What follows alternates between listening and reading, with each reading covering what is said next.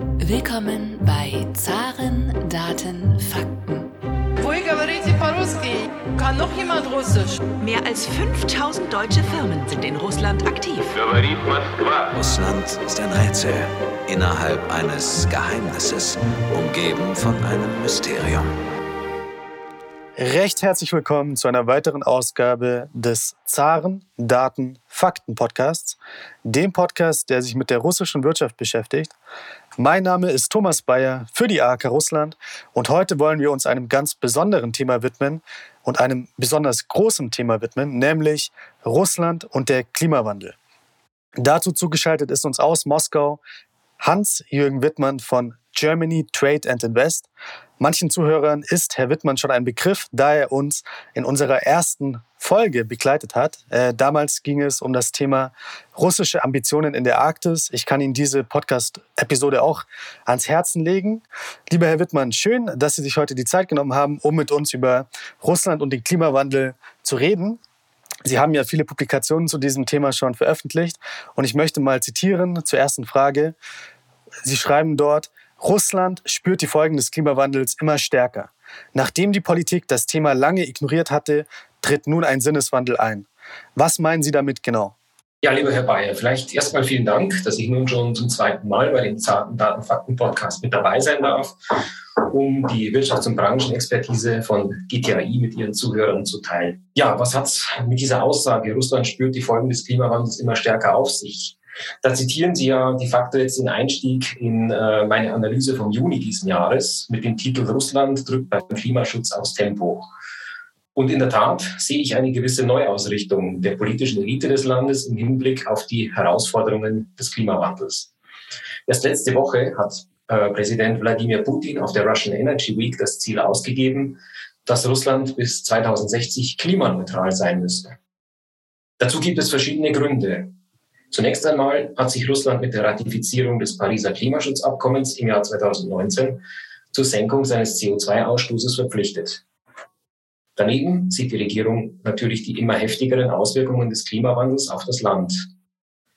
Und schließlich drücken mit der EU und China, Russlands wichtigste Handelspartner beim Klimaschutz, mehr und mehr aufs Tempo, wodurch der Druck auch auf die russische Exportwirtschaft steigt, klimaschonender zu produzieren. Was sind denn ganz speziell die Gefahren für Russland, äh, wenn es um den Klimawandel geht? Und kann man auch die Kosten des Klimawandels für Russland beziffern? Ja, einerseits sind das zunächst einmal die direkten Folgen für Mensch und Umwelt, wie zum Beispiel Waldbrände in der Taiga, die Jahr für Jahr früher beginnen, länger dauern und sich immer weiter ausbreiten. Allein in diesem Jahr sind äh, rund 18 Millionen Hektar Wald abgebrannt. Das entspricht ungefähr der, der Hälfte der Fläche der Bundesrepublik Deutschland. Daneben sorgen unwetterartige Niederschläge für Überschwemmungen ganzer Landstriche.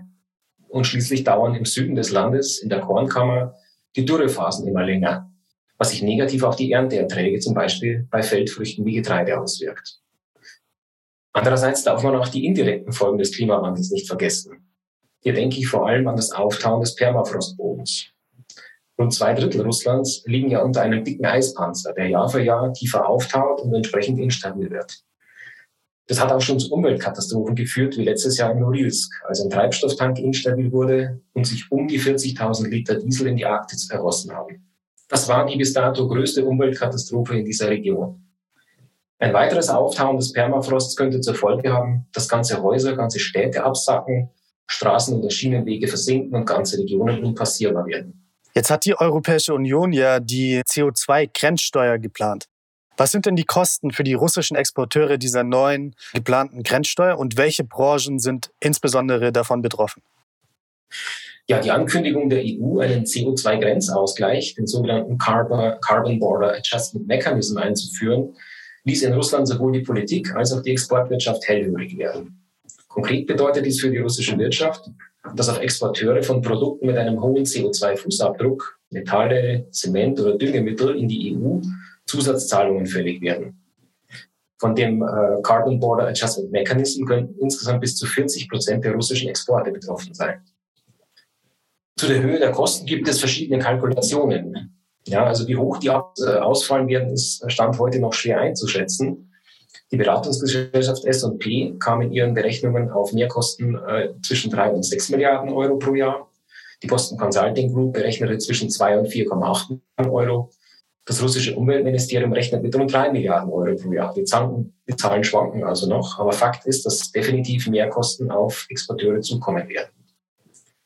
Erschwerend kommt hinzu, dass durch den Green Deal der EU die Nachfrage nach fossilen Brennstoffen, Russlands wichtigsten Ausfuhrgut, in seinem größten Absatzmarkt mittelfristig sinken wird. Also auch hier wird Russland weniger Erlöse erzielen. Auf politischer Ebene wird der CO2-Grenzausgleich als Bedrohung des russischen Wirtschaftsmodells, basierend vor allem auf dem Export von fossilen Energieträgern, betrachtet.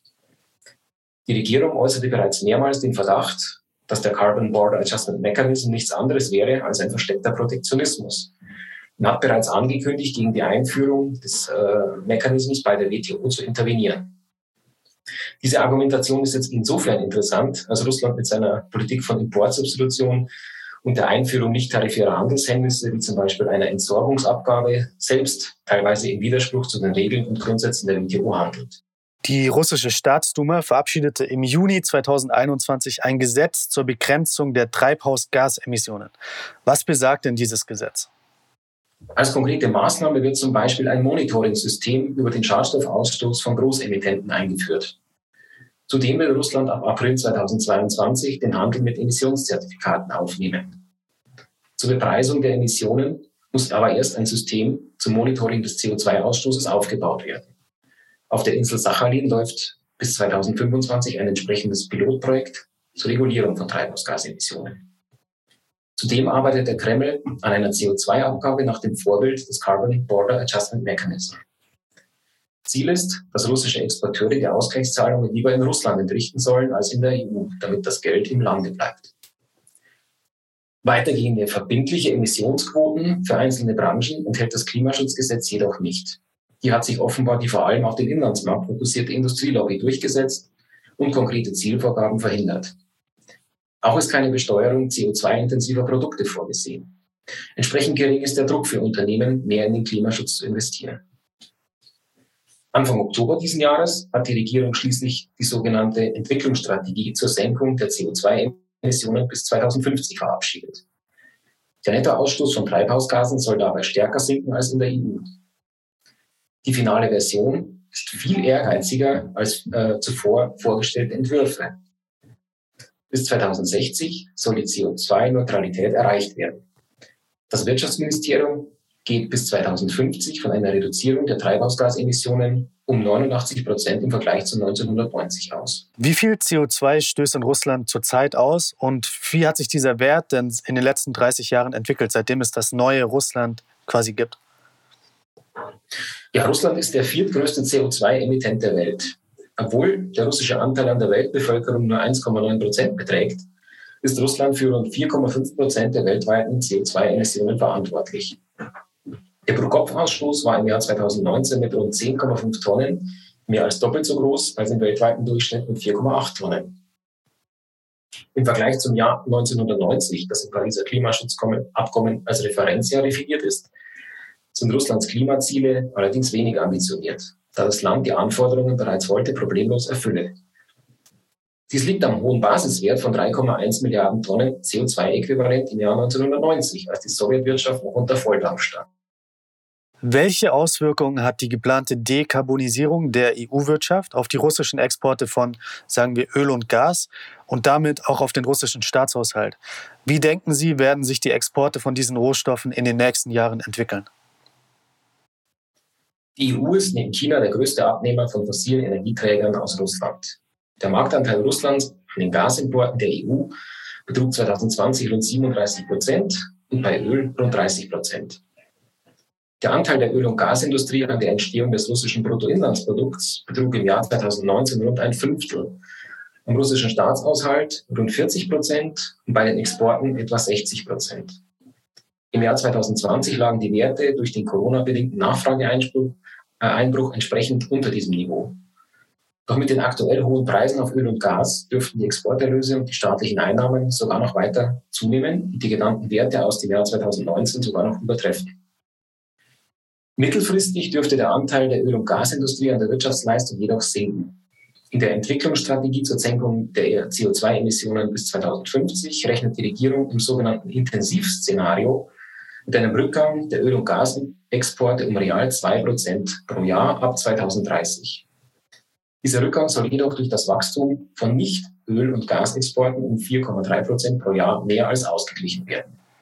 Die deutsch-russische Auslandshandelskammer setzt sich ja sehr stark für eine Wasserstoffkooperation ein, hat dazu auch ein Positionspapier geschrieben, was Sie auf der AHK-Webseite finden können für die Zuhörer.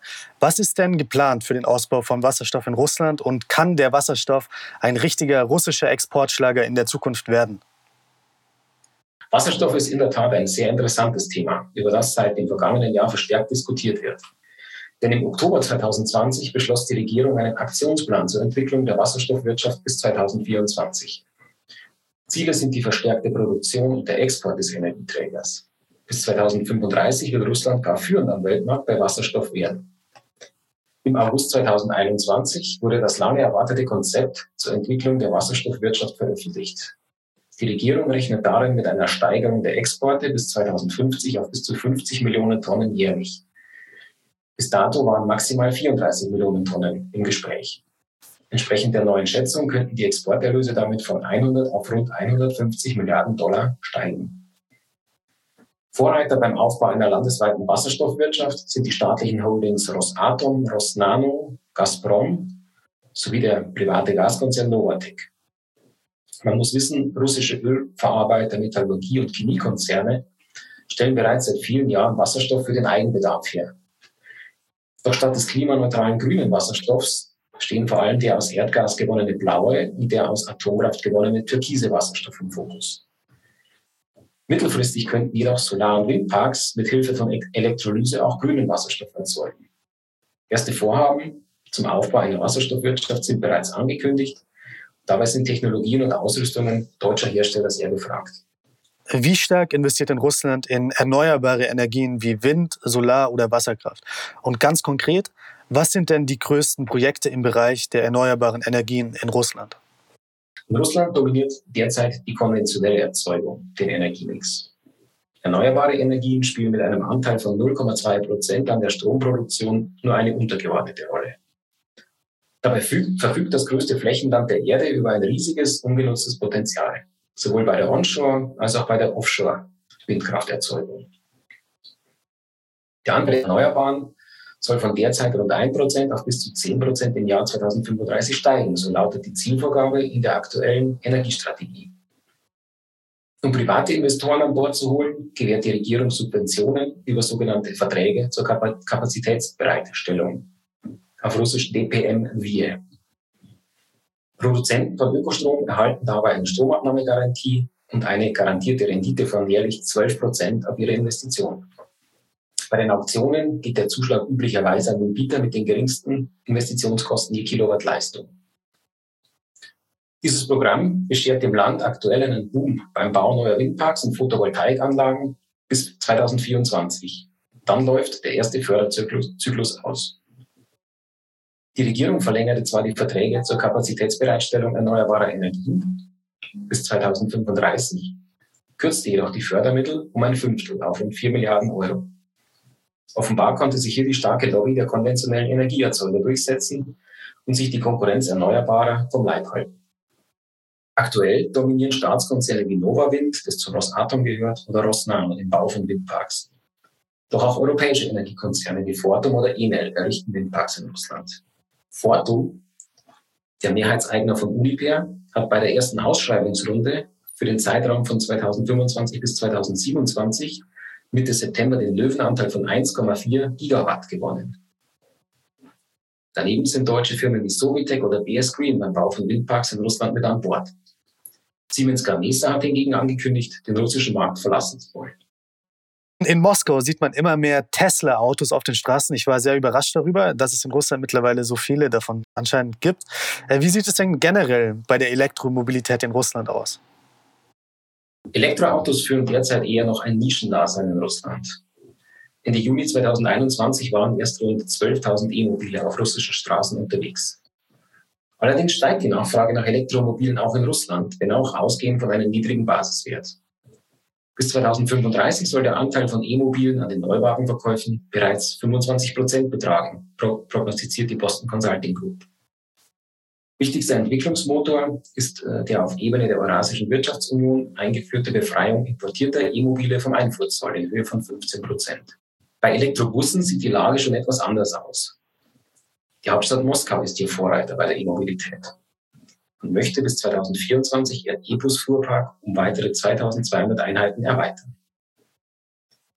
Aktuell gibt es noch keinen E-Auto-Hersteller in Russland mit, Lang mit Rang und Namen. Die Regierung will daher den Aufbau einer Produktion von E-Mobilen fördern. Bis 2030 soll die Fertigung von E-Autos auf rund 250.000 Einheiten pro Jahr und der Absatz auf rund 15 Prozent des Kfz-Marktes anwachsen. Einige russische Autobauer entwickeln erste Prototypen von E-Mobilen und planen den Start der Produktion, darunter Kamaz, Ford Solas oder Gas.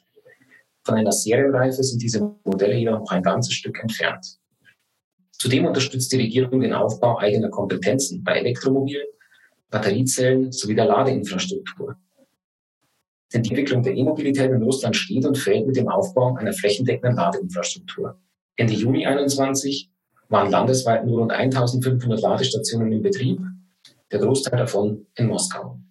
Jetzt möchte Russland ja auf dem anstehenden Klimagipfel in Glasgow auf die internationale Anerkennung der CO2-Absorptionsfähigkeit seiner Wälder drängen. Was steckt denn hinter dieser Strategie? Russlands Regierung möchte das Absorptionspotenzial seiner Wälder nutzen, um den CO2-Fußabdruck zu senken. Russland beheimatet rund ein Fünftel der weltweiten Wälder die borealen Nadelwälder können pro Jahr bis zu 625 Millionen Tonnen CO2-Äquivalent aufnehmen und damit die Nettobilanz des Landes um rund ein Drittel senken. Die stellvertretende Ministerpräsidentin Viktoria Abramtschenko bezifferte im Juli 2021 die Aufnahmekapazität der heimischen Ökosysteme insgesamt sogar auf 2,5 Milliarden Tonnen CO2-Äquivalent. Doch Experten zweifeln an diesen Daten. Die in den letzten Jahren immer früher einsetzenden und länger andauernden Brände verwandeln Russlands boreale Wälder von einem Nettoabsorber zu einem CO2-Emittenten. Allein die Waldbrände in der Republik Sacha in Jakutien setzten im Sommer 2021 rund 800 Millionen Tonnen Kohlendioxid frei. Diese enormen Emissionen müssen ebenfalls in die Berechnungen zur Absorptionsfähigkeit eingehen, womit das potenzielle Absorptionspotenzial nivelliert würde. Daneben befeuern die Waldbrände im hohen Norden das schnellere Auftauen des Permafrosts. Und durch das entweichende Methan verschärft sich der Klimawandel weiter. Trotzdem möchte Russland das Potenzial zur CO2-Bindung seiner Wälder auf internationaler Ebene anerkannt wissen. Die Regierung kündigte an, auf dem Klimagipfel in Glasgow Anfang November auf die Berücksichtigung der Aufnahmefähigkeit russischer Wälder bei der Berechnung der CO2-Emissionen zu drängen. Zudem will die Regierung die Europäische Union davon überzeugen, den Waldbestand auch bei der Berechnung des CO2-Grenzausgleichs mit zu berücksichtigen. Ein weiteres, gerade heiß diskutiertes Thema zur Verringerung des CO2-Fußabdrucks ist die Abscheidung und Speicherung von CO2. Was hat es damit genau auf sich? In der russischen Rohstoffbranche wird derzeit sehr aktiv das Thema Abscheidung und Speicherung von CO2, das sogenannte Carbon Capture and Storage, diskutiert. Ziel ist es, die Ausgleichszahlungen bei Rohstoffexporten in die EU möglichst gering zu halten. Das Potenzial ist definitiv gegeben, Allein in den ausgedienten Öl- und Gasfeldern könnten 305 Milliarden Tonnen verpresst werden. Rohstoffkonzerne nutzen CO2 bereits jetzt, um es in erschöpfte Erdöllagerstätten zu pumpen. Das erhöht den Druck und lässt die Fördermenge steigen. Erste Projekte sind auch bereits in Planung. Novatec plant eine Senkung des Carbonfußabdrucks bei der Erdgasverflüssigung auf der Halbinsel Yamal und auf der Halbinsel Gedan. Gazprom, Rosatom und die Verwaltung des Gebiets Sachalin haben den Bau einer Produktionsanlage für blauen Wasserstoff auf der Pazifikinsel vereinbart. Bei der Dampfreformierung von Methan soll das entstehende Kohlendioxid aufgefangen werden. Und auf dem deutsch-russischen Rohstoffforum Anfang Dezember 2020 brachte Alexander Ischkow, der Leiter der Abteilung Energieeffizienz und Umwelt bei Gazprom, den Bau einer Anlage zur Produktion von blauem Wasserstoff mit Hilfe von Methanpyrolyse in Norddeutschland ins Spiel. Damit soll der europäische Markt mit Wasserstoff versorgt werden. Das zur Erzeugung von Wasserstoff notwendige Gas soll aus der Nord Stream Pipeline kommen. Und das anfallende CO2 könnte zur Sequestrierung zurück nach Russland geleitet und dort unterirdisch verpresst werden. Allerdings ist Carbon Capture and Storage in Deutschland sehr umstritten. Daher bin ich mir nicht sicher, ob dieses geplante Projekt wirklich realisiert werden kann. Jetzt gibt es ja Stimmen, nicht nur innerhalb Russlands, sondern auch internationale Stimmen. Beispielsweise hat die New York Times geschrieben, How Russia wins the climate crisis, die davon ausgehen, dass Russland von einem erwärmenden Klima durchaus auch profitiert. Stichwort nördlicher Seeweg, den wir in der letzten Folge besprochen haben, und auch ein boomender russischer Agrarsektor. Kann man denn diese Profite, die Russland durch ein erwärmendes Klima auch eventuell generieren könnte, beziffern? Ja, in der Tat sieht die Regierung den Klimawandel nicht nur rein negativ, sondern sieht auch Chancen in der Erderwärmung. Zum einen macht eben das Abschmelzen des Eispanzers in der Arktis die Entwicklung des nördlichen Seewegs als Handelsroute und Logistikhub zwischen Europa und Asien immer länger passierbar. Die Zeitersparnis auf der Route entlang der russischen Nordmeerküste beträgt im Vergleich zum Suezkanal etwa ein Drittel. Bis 2024 sollen bis zu 80 Millionen Tonnen Fracht auf dem nördlichen Seeweg transportiert werden. So lautet die Zielvorgabe von Präsident Putin. Den Löwenanteil sollen dabei Rohstofftransporte einnehmen. Zum anderen könnte das Auftauen des Permafrostbodens sowie länger anhaltende Wärmeperioden weite Teile Sibiriens und des fernen Ostens in 20 bis 30 Jahren landwirtschaftlich nutzbar machen. Damit könnte Russland seine Ernteerträge weiter steigern. Zudem könnte mit dem Verbrennen von Ernteabfällen zur Strom- und Wärmeerzeugung Erdgas als Energieträger ersetzt werden. Ein weiteres Potenzial bietet auch die Sequestierung von CO2 auf Feldern. Generell erleidet Russland aber meiner Meinung nach mehr Verluste durch den Klimawandel, als es davon profitiert. Nachteile des Klimawandels dürften dessen Vorteile deutlich überwiegen. Als letzte Frage, lieber Herr Wittmann, möchten wir uns noch den Kooperationsmöglichkeiten widmen. Äh, welche Kooperationsmöglichkeiten gibt es denn beim Kampf gegen den Klimawandel zwischen Deutschland und Russland? Und auch ganz speziell für unsere Mitgliedsfirmen, in welchen Feldern gibt es gute Investitionsmöglichkeiten für deutsche Firmen in Bereichen der grünen Energie innerhalb Russlands? Generell gesehen müssen Exporteure fossiler Energieträger und von Produkten mit hohem CO2-Fußabdruck, chemische Erzeugnisse, Metalle, Düngemittel oder Zement künftig noch mehr in die Modernisierung ihrer Werke investieren. Der technologische Nachholbedarf ist zudem gewaltig und die Nachfrage nach Umwelttechnik hoch. Dies eröffnet deutschen Anbietern von Technologien sowie Anlagen gute Geschäftschancen. Erste Projekte sind ja bereits angekündigt. Der deutsche Öl- und Gasproduzent Wintershall Dea kündigte im Februar an, mit Russlands größtem Gaskonzern Gazprom bei der Erzeugung von blauem Wasserstoff mittels Methanpyrolyse zusammenarbeiten zu wollen. Der Energiekonzern Uniper unterzeichnete mit, mit Novatec ein Memorandum of Understanding zur Zusammenarbeit bei der Entwicklung von Wasserstoff und mit Siemens Energy vereinbarte Novatec die Zusammenarbeit bei der nachhaltigen Entwicklung, bei der Produktion von blauem oder grünem Wasserstoff. Weiterhin sind mit Sovitec oder BS Green deutsche Unternehmen am Bau von Windparks beteiligt. Zur Wahrheit gehört aber auch dazu, dass deutsche Firmen, die Konzerne mit staatlicher Beteiligung beliefern, den sich immer weiter verschärfenden Anforderungen an Lokalisierung und Importsubstitution unterliegen und vor Ort mehr lokale Wertschöpfung erbringen müssen. Lieber Herr Wittmann, vielen Dank für diesen Überblick über dieses wichtige Thema Russland und der Klimawandel. Ich hoffe, Sie kommen noch öfter in den Zarendaten-Fakten-Podcast zurück. Auch von meiner Seite vielen Dank, Herr Bayer, und immer wieder gerne.